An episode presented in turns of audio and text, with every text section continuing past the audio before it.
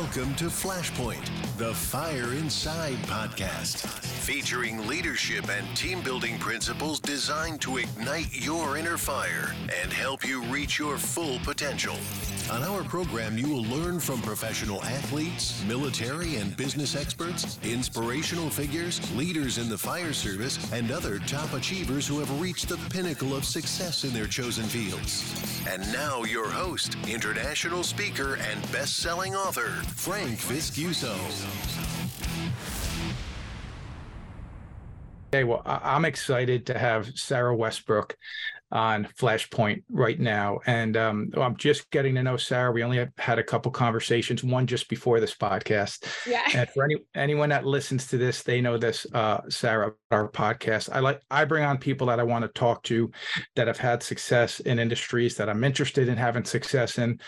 Uh, you are a professional speaker at 3E Emotional Development, which stands for Emotional Management, Emotional Awareness, and Emotional Resilience and also U Power Inc., where you spoke to more than half a million uh, children, teachers, and parents. Mm-hmm. I have found your videos on social media. We have mutual friends that have been on the show also. Yes. And I wanted to invite you on though, because uh, I mean, uh, I, I, think you have a lot of tremendous insight that I think not only helps us as adults, but helps us for people like me as parents trying to figure out how to raise kids, which I find to be one of the more difficult things I'm doing in my life. But thank Same. you for being here. Thank you. Yes, I think it's a journey, right? It's a journey uh, of our uh, of our own emotional awareness, our own emotional management, and our ability to bounce back to move forward, and then also being on that journey with our kids. And right.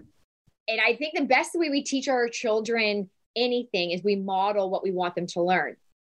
But I also think one of the hardest ways we teach is we model what we want them to learn. Because oftentimes, wouldn't we just like to say it? right? Like we'd sit on the couch and be like, be confident, believe in yourself, regardless of what other people think, always put in the effort. And we could just like just sit back and watch them do that. But ultimately, they are watching us, how we deal with stressors, how we stay determined, even when there's tough stuff going on around us, uh, how we take time to set boundaries and take a pause. Like they're watching all of that. And as they're watching, they're absorbing. And so, modeling what we want them to learn isn't always easy, but it's essential because it's the best way for them to absorb it. You know, it's very interesting you say that because uh, in my seminar, I talk about, um, I, I, call it the power of the kitchen table because in the fire service, and as you know, I'm a retired firefighter, but uh, we spend a lot of time at that kitchen table in the fire service. And what I explain to officers and really everybody that works there is the things you say, the way you act, it matters. And even to the people you think aren't paying attention. I have uh, my two younger boys right now are 13 and 12. And what I notice about them is if they're in the other room when my wife and I are having a conversation, or I'm on the phone talking to somebody, mm-hmm. my older son, uh, Frankie, he's not paying attention. He's doing what he's doing, maybe playing with some friends on social media, whatever he's doing, mm-hmm. watching a movie. My other son, Nicholas, is always listening. I don't think he is. He doesn't look like he is, but he'll repeat conversations I had to me two hours later saying, Dad, why were you talking to so and so? And why did you say this? I'm thinking, how you heard that when I'm not, yeah. I don't want them to hear that. And it's not bad stuff, but it's also yeah. not kid stuff. Right. So, no, they um, are they're watching and listening. I mean, especially if you think about over the last, what is it now, three years during the pandemic, how much there was so much uh, we were all together under one roof and there was eh, restrictions and there's and there was also stressors that happened there in different conversations and they were home more and we were home more uh, for the majority. So there was also a heightened sense of being being listened to or being watched because they were watching how are we dealing even with those stressors? Yeah you know and i think what we took away from that time frame with covid was we actually in a, in a strong way i think we reconnected with our family a lot more because we had that time uh, recently i was actually um, in my office working uh, and I was working on a book, and and when you write, sometimes you find your rhythm, and sometimes you don't. And I was in my rhythm. I was feeling good about where I was moving with this particular section I was working on. One of my boys came in, Dad, do you want to go play catch in the backyard? I said, Not right now, in a little bit. And which I find myself doing that a little bit too often. Not right now, not right now, not right now. He asked three or four times and I couldn't do it. And then at one point, I look out and I could see the backyard from my office, and I see him out there by himself, just walking around. He's got a glove on his hand and a baseball, but he's alone. I look at him and I said, That is so much more important than what I'm working on right now. And this can wait. That moment can't. So I grabbed my glove. I went out there. You know what? The smile on his face when I walked out in the backyard to me made that whole moment worth it. I said, We're going to cherish this moment right here. For me, I think it was way more impactful than him, but it, I think it was good for both of us. And it's amazing because you've just, you, in that moment, I would call that mindfulness. You're mindfully aware of what was going on. And I think that life is not about perfection. So it's not about being the perfect parent, about being on all the time. We are going to make mistakes, we're going to mess up. But if it can be about reflection and redirection. So in that moment, you were mindful enough to reflect and quickly say, what's important to me right now? And then I'm going to redirect because I'm going to make a choice now out of living in the moment, but living in a way I'll be proud of for the moments to come. Out of mm. respect for myself and my son and this moment, I'm going to make a choice to pause on this and pick up my glove and go outside. So that's really being mindfully aware and then making a conscious choice as opposed to not right now, not right now, right. not right now. and sometimes it is not right now, and that's valid and fair. But in that moment there, you realized it's possible for me to put this on hold because those moments are going to be fleeting. Right, right. And that's it. That for sure. One of the videos I recently had watched, you've uh, you talked about emotional triggers. And I thought, now this is something I wish that I watched when I was 15 or 16 years old. Because, uh, like I like to say, I'm an Italian from Hudson County, New Jersey. My knee jerk reaction is has gotten me in, in trouble. And matter of fact, I would go as far as you run hot. Yes. You run hot. You run, I run hot.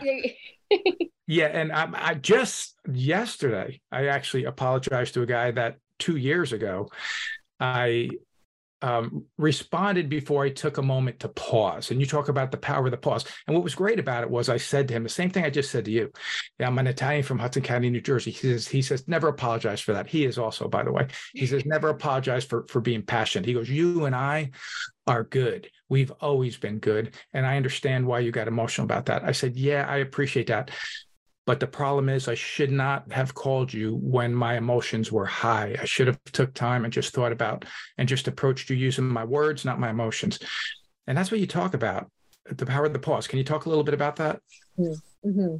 Well, I think that in life, I mean, this is something that we're well aware of, which is circumstances happen that are not always in our control. So it could be something that someone says it's not in your control. It could be something that's going on in your family, something that's going on in the world. The person who cuts you off when you're driving. I mean, things are going to happen that are not always in your control.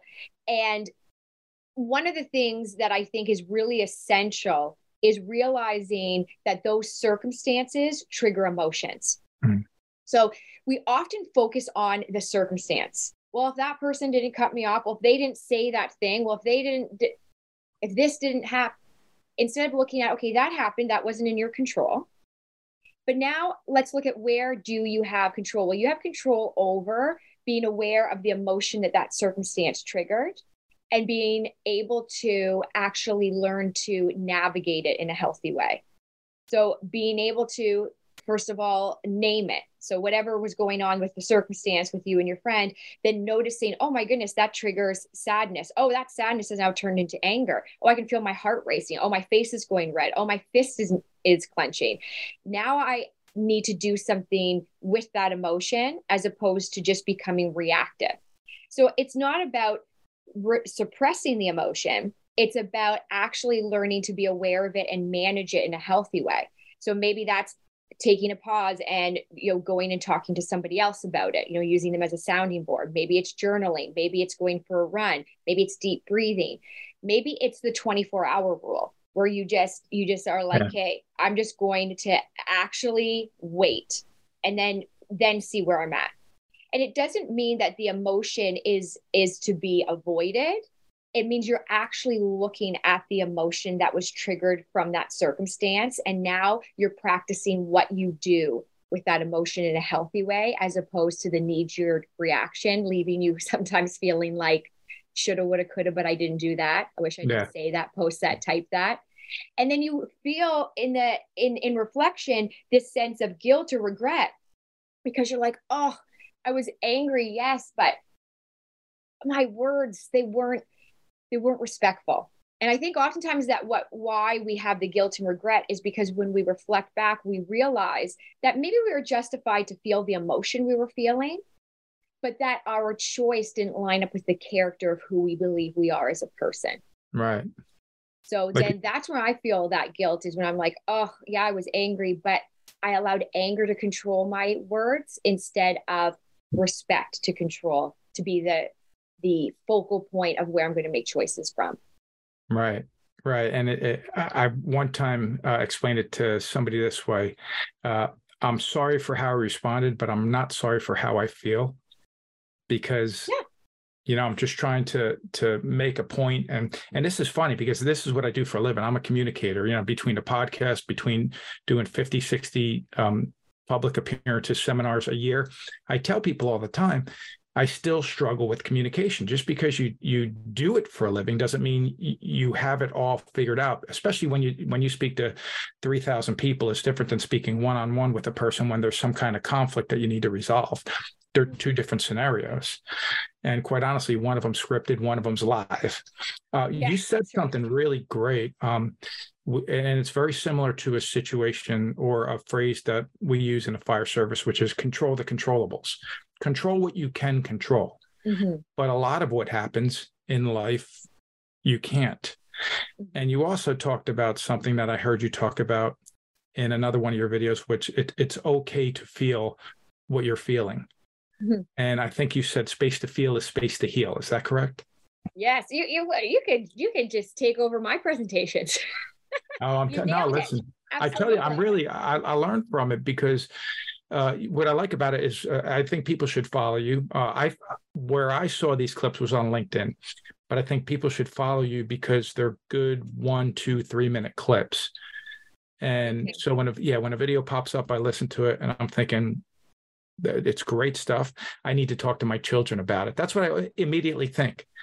And also it's a great reminder for me but that's why i figured let me have you on here and help spread this word so other people can bring this kind of value from it but if you could talk about that it's okay to feel what you're feeling mm-hmm. a little bit more absolutely so i think that uh, as human beings we feel tons of different emotions. I mean, we're not robots, we're human beings, and we feel a wide range from anger to sadness to frustration to happy to joy to disappointment, silly, bored, and all of it is okay.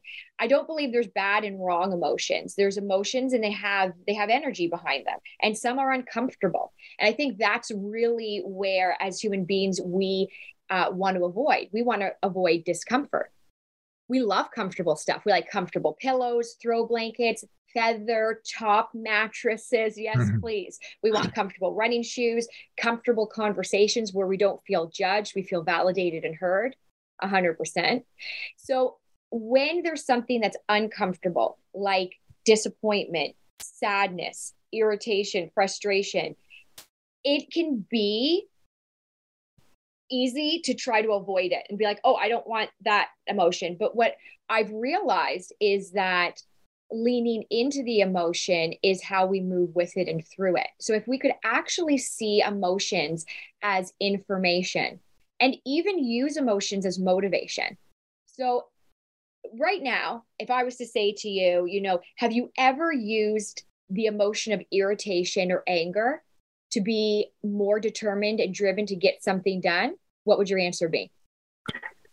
If I ever used anger to, you know, in one area of my life, maybe, but not all that much. I would say in sports sometimes, because uh, I was a wrestler. You have to understand right. that I was a wrestler, so I did. So this is so this is good news. This yeah. is you use the energy of whatever the emotion was, and you actually honed it in a productive way right so Right. even if we look at leaders that that we admire people that we inspire us or motivate us they've been through challenges they've been through hard times some Right, extremely get- hard times right but but I they didn't allow their anger to Right. stop them or their sadness to stop them they actually They redirected moved right they moved with and through that emotion and said no this is going to be used as more passion to be more determined to take a stand Right. for what I believe in.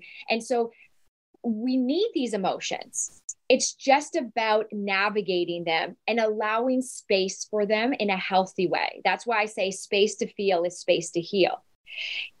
If you are feeling an emotion, like, okay, so say, let's pretend you're feeling annoyed or sad or angry, and someone comes to you, someone who cares about you, who knows you well, and they look at you and they see you're feeling a really tough emotion and they say to you, Stop it. That's enough. No more. Get over it. If their initial response to your upset is stop it, do you find in that moment it's super helpful? At that moment, I don't. At that Right. moment, And, that's all I'm talking about, just that Yeah. moment. that moment, I No. no, Right. So, and so in that moment, you feel like they don't understand what you're going through. Like, how do you like it? I can't just stop. You know, this is what I feel. Mhm. And, you know, what's interesting is I'm also an overthinker.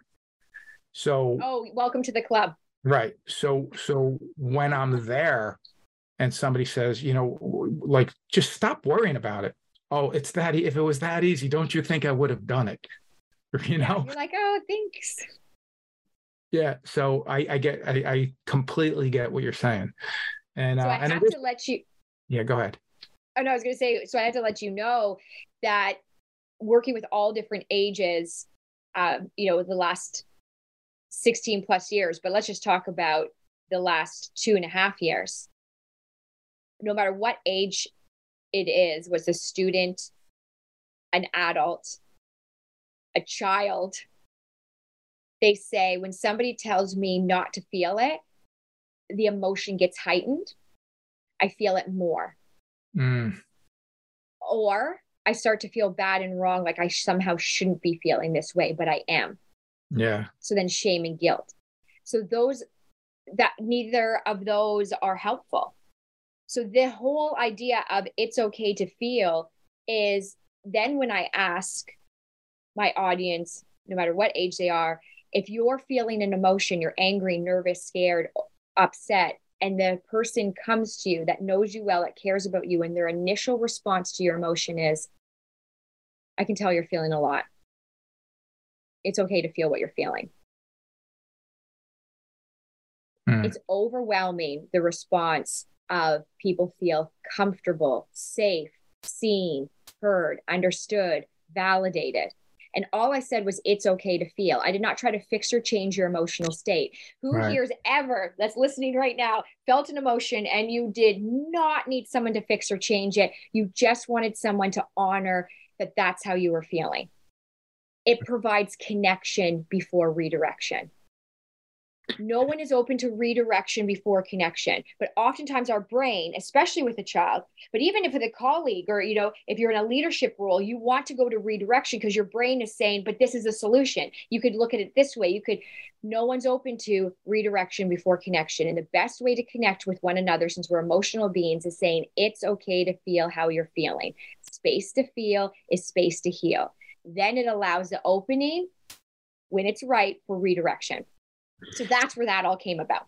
That that's great, and you know, it, this it you kind of made me think a little bit about uh, really companies that are really good at customer service are really good at listening. When because we you rarely call a company to say you ever see that the, the, like the uh, those uh 18 wheelers going down the road that say how am i driving call this number nobody calls and says hey i just want to let you know your driver's doing a great job Yeah, You know? they're really driving well. Right. These customer service numbers are set up many times when people just are having an issue with the service and they're not they don't want to take 15 minutes to resolve the issue. People are busy, so they're calling up a little bit aggravated to begin with. And the best experiences I've had with people when I've called up um, is is when they listen they listen and and then uh, i like to say it this way it's like a you want a relationship to last last stands for listen apologize solve and thank listen to what they have to say and they listen apologize that they had that experience i'm sorry you had that experience with our organization mm-hmm. and then they work to resolve the issue and then thank you for being a customer or for bringing it to them so i've taken that listen apologize solve and thank and brought that into my personal life too when I'm dealing with people that are just unhappy. Uh, I'm writing any, this down just so you know. Yeah, you should listen, apologize, solve, and thank. Um, and, and, the way I, I, talked about this in um, I think it was the, I think it was Flashpoint, my book Flashpoint, as uh, that you want a relationship to last. Mm-hmm and that being what it stands. Matter of fact, it was Flashpoint, and I'll, I'll, send you a copy when we're done with this. By the way, um, but but I use that uh, a lot, and mm-hmm. it's funny when I call a place to deal with a customer service issue. Um, I'm always polite with the people I'm talking to. For example, when you lose your luggage on a flight, the people trying to help you find your luggage did not lose your luggage. They're trying to help you find it but I see people go up to those people and be rude to them like they caused the problem. And I'm thinking that's the most you lost my luggage. Right. And I've heard people say that before. Uh, you people, you people lost my luggage. I'm like, whoa, where are we going with this? That person's trying to help you find your luggage. But that goes from speaking out of emotion as opposed to of character of respect for yourself and others. Right, right. And speaking of emotions, um, another thing you talked about was, uh, and I really like this, unmet expectations uh, results in disappointment. Yeah. Well, and I thought I've heard many years ago Tony Robbins. I think you're a fan of Tony Robbins. I know I am, but I heard Tony Robbins uh, say that the key to happiness is progress. And when he said that, and he explained it a little bit, I thought that makes so much sense in your relationships, your personal and your professional life. when you set goals and you're making progress, you're happy. Mm-hmm. But when we're not making progress or when we're regressing, we tend to feel like, oh, things, this isn't unmet expectations. And unmet exactly expectations. right. Yeah. And maybe you could elaborate on that uh, and and uh, expectations in general. Mm-hmm. Well, let's just go back to the luggage story. Uh, they okay. expected their luggage to be there. That's an unmet expectation. I I put my luggage on. I'm expecting it to be here. It's not now I'm disappointed. Now I'm angry and I'm going to be reactive from what your story was. There, there's a lot of yeah. that, right? A lot of, but this goes to goes to anything. Uh, anything in life. It could be something where you were expecting to go out to dinner with your friends and you were looking forward to it and it was canceled and now you're disappointed and allowing yourself to embrace that that that's okay it's okay to feel disappointed it's okay to feel annoyed because you really want it to happen how does this overflow to our kids think of every time that they are uh, disappointed by something in your mind think what do they wished would have happened and then mm. honor the wish say i know you wish that we could still go to that birthday party and you could still make this other event i know you wish that both of them could happen at the same time I think if you honor people's wish of what they wanted to happen, it also builds connection because instead of you just saying, oh, get over it. Well, you know, things happen in life. We know things happen in life. So again, it's connection before redirection. So connect to whatever that wish was. And this goes back to luggage. I am so, you know, sorry that this happened. I know uh, you and I both wish it would have just arrived. People are like, yeah, good. Okay, at least you understand. Yeah, I do wish it would have arrived. Instead of, well, things happen. That triggers people to be like, are you kidding me right now? Even though our logical brain is saying, yeah, mistakes happen, things do happen. Honor the wish of what that person or even yourself wanted to happen that didn't happen. That's an unmet expectation is yeah it, it, triggers disappointment and so then it's it's it's not that you're trying to get rid of the disappointment it's just you're honoring what triggered it which was that something didn't happen the way you wanted it to happen and now you're going to move through the emotions that that triggers and finding your healthy ways also to move through those emotions. Um, i'm a big fan of writing a list writing a list of things whether because i think your brain does forget it can forget in that that moment. You can get all wrapped up in the emotion instead of being like oh okay you know what? Maybe i just need to take a pause. I need to take a beat. I need to listen to that music. I need to go for a walk. Do this with your kids. If you have kids or you have young people in your life have them write a list pin it on their wall because learning ways that they can navigate disappointment in a healthy way is what helps build their not just emotional awareness and emotional management, but their ability to move through and forward, hence resilience. Mm, uh, yeah, I'm big on making lists as well. Uh, matter of fact, I make them daily, every day. These are the four or five things I need to accomplish. What I found that's really interesting about it is even the most simple things, when I check that box that I accomplished it, I feel like I did something, you know, and it kind of eh, I create momentum that way to say now this this is building momentum to do the other things. And and I remember uh, I think it was Brian Tracy wrote the book Eat That Frog. I don't know if you ever read that book, but he talks about when you have um, a lot of tasks to accomplish, and there's the one you don't want to accomplish well, that's the one you might want to get out of the way first because that one's going to be haunting you. And he relates it to eating a frog, which is a terrible analogy, I guess, but it's funny saying, if you know, eat that frog first, and then the rest of it seems like nothing uh, by comparison. And I thought that's kind of how I, I do it myself. I make the list. Never thought about doing it with my kids. You know, I think that's probably a pretty good idea to that I should uh, implement them. Uh, they're good at, at at setting goals. We don't write them down, but we do set goals with them of things we want to accomplish. And I think what I try to do to them constantly is talk to them and and build, you know, build their self-esteem. Before we started this podcast, I was explaining to you how uh, you know, my boys play baseball and I coach them. And they'll have great games and then they'll have games where they didn't do what they wanted to do. Sara, the interesting thing about baseball it is it's a game of failure you know you you struggle i mean to hit a baseball is, uh, uh, and get a base hit is a very difficult thing at any level. So if my kids don't go five for five and get five hits out of five they're disappointed. That's very rare to go five to five. And i'm explaining to them it's okay to go two for five. You'll be in the hall of fame if you go two for five. It's okay to go two for five. But what i learned to do is their as their coach i used to we used to get in the car and I used to coach them right there, saying, here's what you did wrong. And now what I come to realize is I'm kind of diminishing them because they, they keep hearing what they're doing wrong.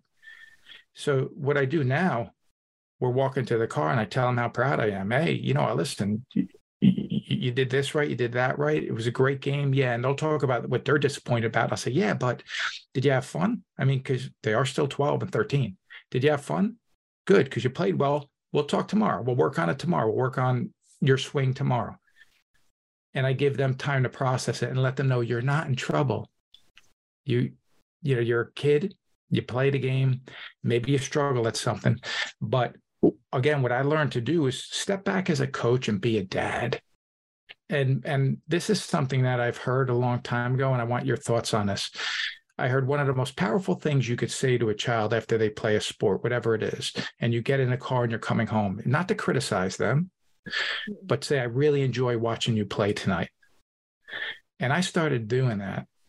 And I found it to be pretty helpful. Mm. And what do you think about that? Do you have certain things or ways that you deal with children, maybe when they're disappointed after not competing to the level that they thought they should compete at or can? Mm.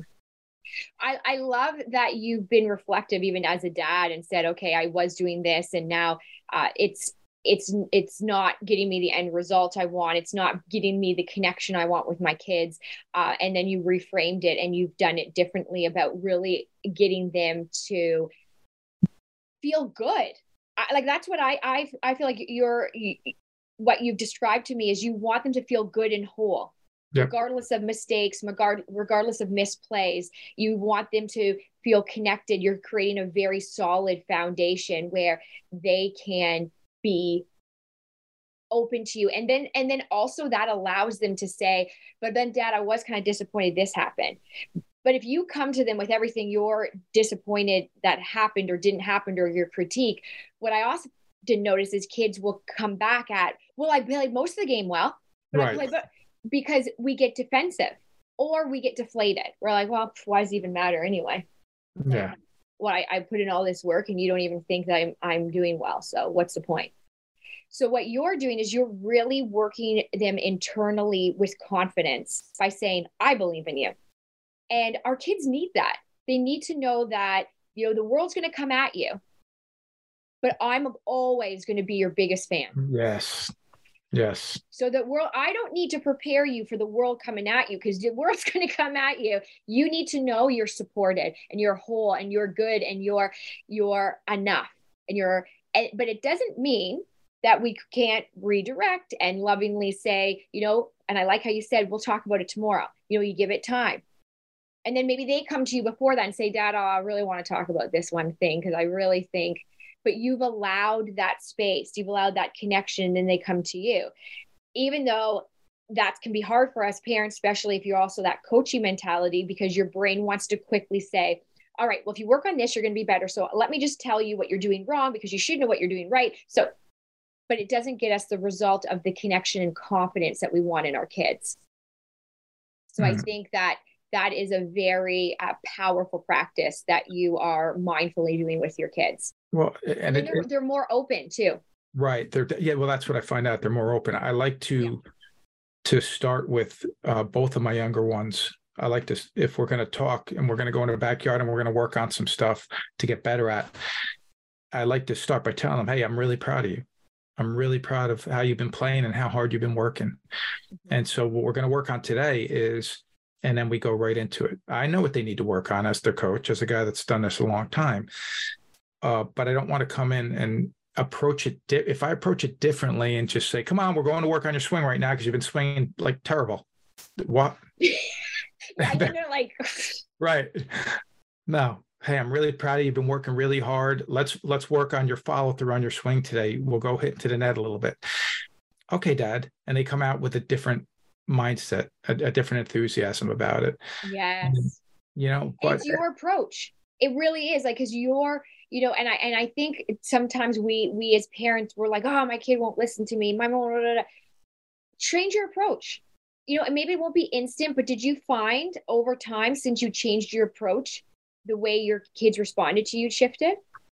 I, I did, yeah, I did, and again, it I have to take the coach hat off and put the dad hat on because mm-hmm. I could right because if I just approach it as a coach all the time, uh, that's where I struggle now. And again, I could relate this to the fire service.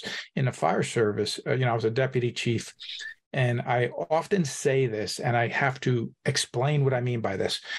But treat your firefighters like they're your children, is what I say. But then I clarify this don't treat them like they are children treat them like they're your children. Give them the time the training the tools the equipment the guidance the support and the environment to succeed in. But also hold them accountable and to a high standard. Because we you know we're playing for life and death in the fire service. It's not a baseball game. This is for life and death. So there has to be a standard. And it's more strict. It, it, could be a lot more like the military there than parenting like we're talking about. But for firefighters oftentimes officers in the fire service will raise their children like officers in the fire service. Right, right. You know what I mean? And so it's like, oh no, you need to do it. They're strict. And I'd imagine people in the military, maybe law enforcement officers deal with the same thing instead of saying it's okay just to be a mom or a dad and and not have to have, you know, everything in the cupboard has to be in perfect order. And this has to get done this way and that time and make your bed this way and that every now and then it's just be a kid just let them be a kid because uh, i know this is something i think about and you as a mom maybe you think about um, but i think about this regularly is it's fleeting it's going to be gone one day. And the things that maybe yeah. frustrate me my office right now i have a green screen right now and you know but my office right now behind this green screen is my children's playroom. And they're not they're old enough right now that they don't use the playroom but i used to write on this desk with them sitting right here playing with me because I just wanted them nearby. And even though it would distract me every now and then, I'm like, again, what we talked about earlier, that's a good distraction. Let me kind of hold on to this moment as long as I can. But yeah, taking a hat off, putting a hat on, sometimes that's a difficult thing. And, uh, you know, I don't know what your thoughts are on that. Mm-hmm. Mm-hmm. No, about- again, I think this goes to back to mind, like if we're just talking about parenting, mindful parenting, but also you also mentioned in leadership roles. And I think that that's parenting is a leadership role. So yeah. that it, it, it transfers itself really well. And if we think about in the workplace, if if there's a leader that is constantly nitpicking you, constantly micromanaging you, constantly telling you what you need to be doing, and if that's all you're hearing, how confident do you feel in yourself and your abilities? So remembering that also as a parent, it, they, they're they're very transferable skills whether you're in a lead whether you're in work or a leadership role or you're parenting is really having that balance of yes there's times where we are redirecting our kids or we're telling them and sharing with them um, a lesson uh, uh, constructive feedback Right. But we want to make sure that it is very much balanced with compliments and reinforcement. I think people work very well with that. I remember somebody saying there about there being a ratio, like for every constructive critique, give three compliments. Mm. You know, right? Like you know, so that people and open it up with that. Say, you know what, you're you. I saw you put. We're putting in a lot of effort right here there's just this one thing and then end with you know maybe even make it a little sandwich right yeah, well that's just funny you say that because right yeah and step up and lead i talk about the sandwich mm-hmm. technique beginning right. and ending on a compliment it, it i find it to be helpful it does work and there's a time and a place to do it. For example, on the fire scene, if somebody's doing something wrong, I don't have time to give you compliments. No, no, yeah, you're but, not like and just right. Hey, I really like what you're doing there, but can you please put the ladder over there? Because that's the window we. Yeah, it's um yeah. I find it yeah that, that's really interesting um that that sandwich technique. Some people agree with it some people disagree with it. I've happened to find value in it.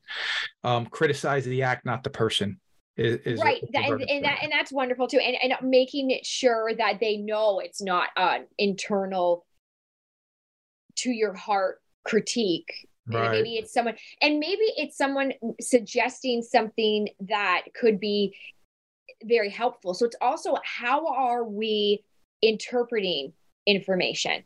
So if I'm saying something to you and I think I'm being helpful because I'm just telling you, you know what, the way you were talking to your son right there, you might not have realized it, but it was kind of sounding harsh. If you interpret that as I'm critiquing you, that's very different than if you interpret that I'm trying to be helpful and trying right. to build a connection. So I think that we oftentimes have to also think about how are we interpreting information and also being aware of how are other people interpreting what we're saying. And we can we can see that maybe by body language we can hear it in their tone. Maybe they're getting really emotional and you could actually read their body and be like whoa okay that's not what i was meaning. So i just want to clear that up. So i think it's just being really mindful of how are we interpreting information? How are other people interpreting it? And emotions do tell us a lot. So if mm. someone's becoming very irritated, you could maybe be like, oh, okay, well, I can tell, you know, you're getting really upset by what I'm saying. That's not what I meant. I didn't mean like you're a bad dad. I was just trying to say this is what I saw. And I was trying to be helpful. Yeah. One of the words you threw out uh, when you were talking was micromanaging.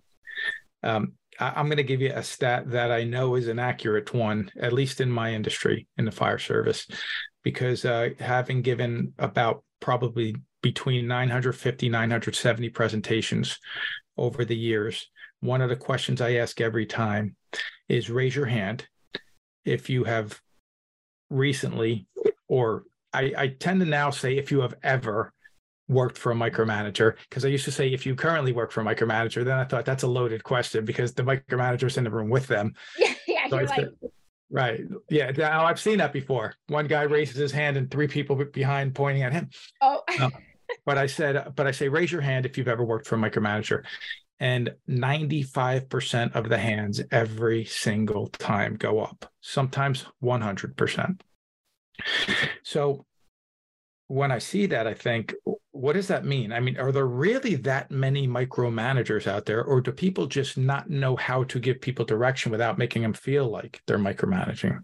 Meaning this, I firmly believe wholeheartedly that I am not a micromanager. But I also know that I there are some things that I feel I do really well that I just try to hey this is baseball practice. I'm going to use that as an example. I think I run a very good practice. So I'll go there and I'll tell the coaches here's what we're doing today. In their mind they could be saying, "Oh, here we go with the micromanaging again." Like the manager knows the game plan but he's just going to run the show. So there's times where I'll say, uh, here's my plan of what I'd like to accomplish today. Is there anything that any of you want to cover? We'll work it into it. We'll make sure we get it all in there. And and we've been doing it that way. And some days I'll just say, hey, it's your practice today. What do you want to work on? And I'll usually give them a day or two before to figure. I've done this in the fire service too, telling officers, you want to run a drill next week?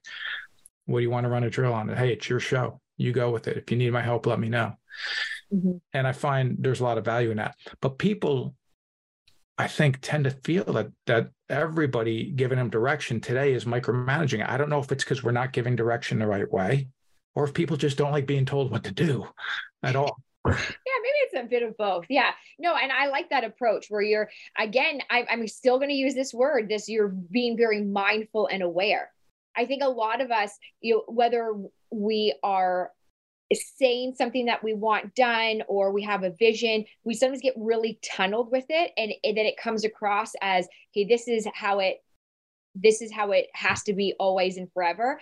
And I mean, sometimes things have to be a certain way, right? Like with, with firefighting, you're not just willy nilly like fighting fire just randomly. Like things have to be a certain way. So there needs to be management around that and accountability around that. I mean, there's got to be very detailed and structured so that you get to the end result that you need to get to. I think that what you're also talking about is when is there time for people to also take the reins? Okay, today's your right, and today's your day to do it. Or do, is there anything you want to add? Well, now you're doing a collective. You're saying we're going to collaborate. That so that's not saying my way or the highway all the time, every time. That that's very different. And I think when you allow people to have a voice, they believe that they're enough. They're they're enough. Like they can stand on their own two feet because uh, they. I always say enoughness. You know, when you believe that you're enough, when you say the words "I am enough," it's not because you become complacent or and you just say, "Well, I'm enough." So when you say you're enough and when you believe other people are enough, it gives them a voice because everyone's mm. like, I'm enough to take a stand for this, or I'm enough to get this done. And with a voice, you have a choice to positively impact yourself, your team, and your world. You you know, when you say that, immediately what came to mind was a video that had been recently surfacing, which is uh, Jim Carrey talking about retiring from acting. Did you see that? Because he, oh no, oh, that's another thing I got to write down now. You have Jim to watch Carrey, it. I... Jim Carrey, he's talking, he uh, retiring from acting, and uh, when the interviewer asked him a question, I can't remember what she asked, like, like, are you really going to walk away from this? And she said, why? And he says, because I'm enough. I've had enough. I've done enough. I am enough. I don't need acting in a sense to define me anymore. Mm-hmm. And when he said that, I thought, man, there's a guy who's just, he's connected, uh, you know, with who he is right now. And sure, you know, it's it's so awesome that you talk and you mentioned a couple words like you said mindful a couple times referring to some of the stories that i'm sharing with you and when you say that i'm like i've never really thought of it that way i actually thought of it as being like i consider myself to, to be very highly empathetic i have a lot of empathy for people which means trying to see it through their perspective mm-hmm. i never really looked at it as being mindful but you're extremely mindful person. How do you deal with when you have let's just say conflict some kind of conflict with someone that you know they're not mindful. They're they don't they're not taking your thoughts into consideration at all or your point of view. They're not seeing it from your perspective. They don't care to even see it through, through your perspective. Mm-hmm. um, what are some of the ways that you deal with that type of person? Do you try to get them to see your point of view, reason with them, or at some point just say, hey, you know what? You see it your way, I see it my way. We're just going to have to agree to disagree. Well, I, I think you've you've you've set out a few options there. I, I mean, we probably all have somebody in our life or in our own family that isn't open, and I think everyone is on their own journey. and it really mm-hmm. is a journey not a destination and and and when somebody is very closed and they're sorry if you can hear my dog. That's just real life like he's just barking. That's fine with me uh, i think that you have a decision to say okay i'm if i'm speaking out of respect if i'm speaking out of compassion and they're not seeing it they keep deflecting they keep thinking i'm criticizing them then that's about them not me. I always say other people, how they act and how they react says more about them and their emotions and their character than it says about you. Yeah. Into a rhyme. Right. Oh, you know that for, say and do says more. That is so. That is so powerful. What you just said. How they react is more about them, not about you. You you said in one of your videos that their disappointment is not my guilt. Mm-hmm. Right. Mm-hmm. Yeah, and that's about setting up a boundary. So if yeah. there's someone in your life where you're like, you know what, this this I love you, I care about you, or I support you, or I respect you, but I we we don't have that that maybe connection, or you know the things have shifted and changed, and and that's okay too. But I'm also going to set up a boundary of of what I'm expecting from you. So this was back to expectations. So I think we can do this in people. Like we can expect someone to do something or say something that they're not capable of doing or saying. I mean, we think they are. Maybe they used to be, but now they've shifted and changed. And it's like, well, what now? What is it about me that I'm expecting something from someone who clearly can't or won't give it to me or see it, see my point of view? and so then i always i always i always look internally and then i i have to set up my own boundaries so i'm not taking on other people's stuff and journey because it's one thing to be empathetic and, and lovingly but also hold a boundary and right. say but this also doesn't work for me anymore to absorb this because this isn't my journey to absorb and you're on your journey and i'm on mine and that's where i believe a healthy boundary is really important and knowing that emotions come up with boundaries, even for yourself when you set them. But that if you're being respectful to yourself, are you going to keep allowing that relationship to continue? Hmm. That's great you know, stuff.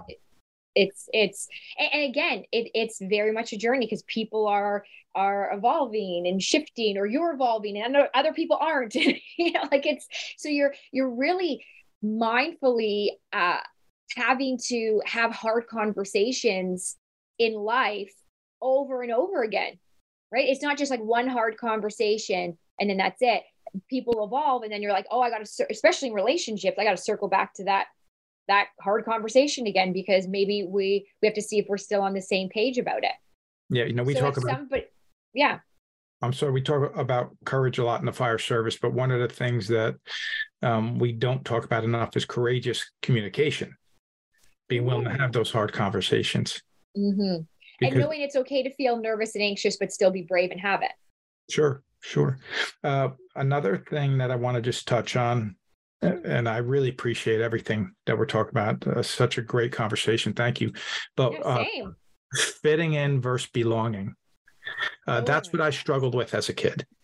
As a, as a young kid growing up, I wanted uh, I, I, wanted both of them. I, I, mean, I wanted to to be someone that uh, was part of you know these groups around me and some of them i, I just kind of didn't connect with i didn't know you know am i different than them because i'm an overthinker i'm that guy that has anxiety and stress and, and they don't seem to have that you know what's funny is, is when you uh, when you tend to compare yourself to other people, I think you tend to compare yourself to, in a sense, their Instagram life, right? This is the life they want you to. Oh, yes. Right. Like you don't know yes. that they have doubts or fears or are, are, dealing with insecurity, which I was dealing with all those things when I was younger. Mm-hmm. But can you talk about that uh, fitting in versus belonging?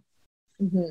And and you brought up a really great point, which is that comparison brain, where our brain is a comparison brain, and especially on on you know social media you can instantly look at someone and they've they've posted what they choose to post and that's that's allowed but they're not posting their whole life Right. So if we if our brain says, well, that's perfection. I mean, look, if they're in Disney World all the time, they're always laughing, they're always joking, they have the best family in the whole wide world, filtered pictures. Like, I mean, your brain can just go wild and be like, what but but am I enough? Because I mean, they look like they they're way happier than you are, right? So and then we can start feeling you know down about ourselves the other side of a comparison brain is we can look at somebody worse off and feel better about ourselves right? right so our brain can go either way fitting in versus belonging is really for me looking at and this is me growing up fitting in is like okay so i want to be liked by you so i'm going to change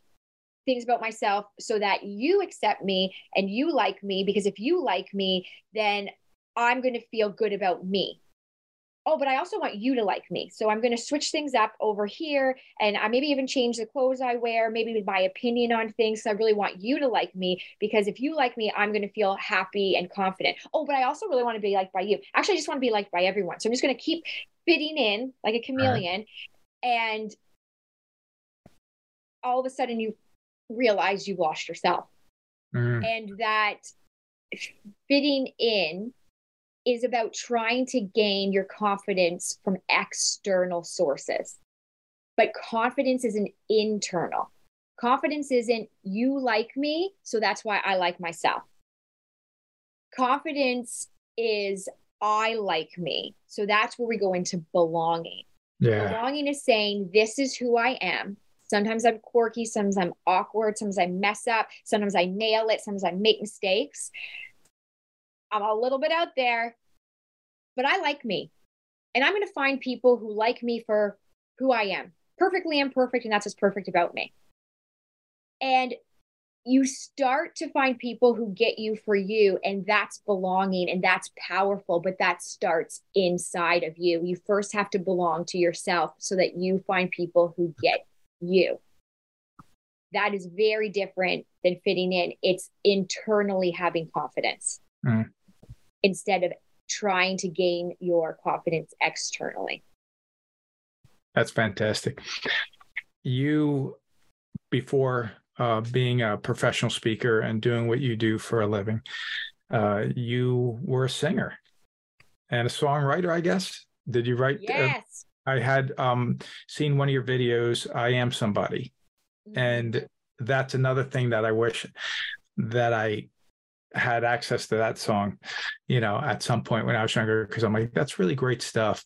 Um, I guess what I just all I want to say is this stuff is out there for people to watch your videos, um, to be able to get access for their children, not just your children. You do corporate speaking events, mm-hmm. and um, and can talk about all this stuff on a high level.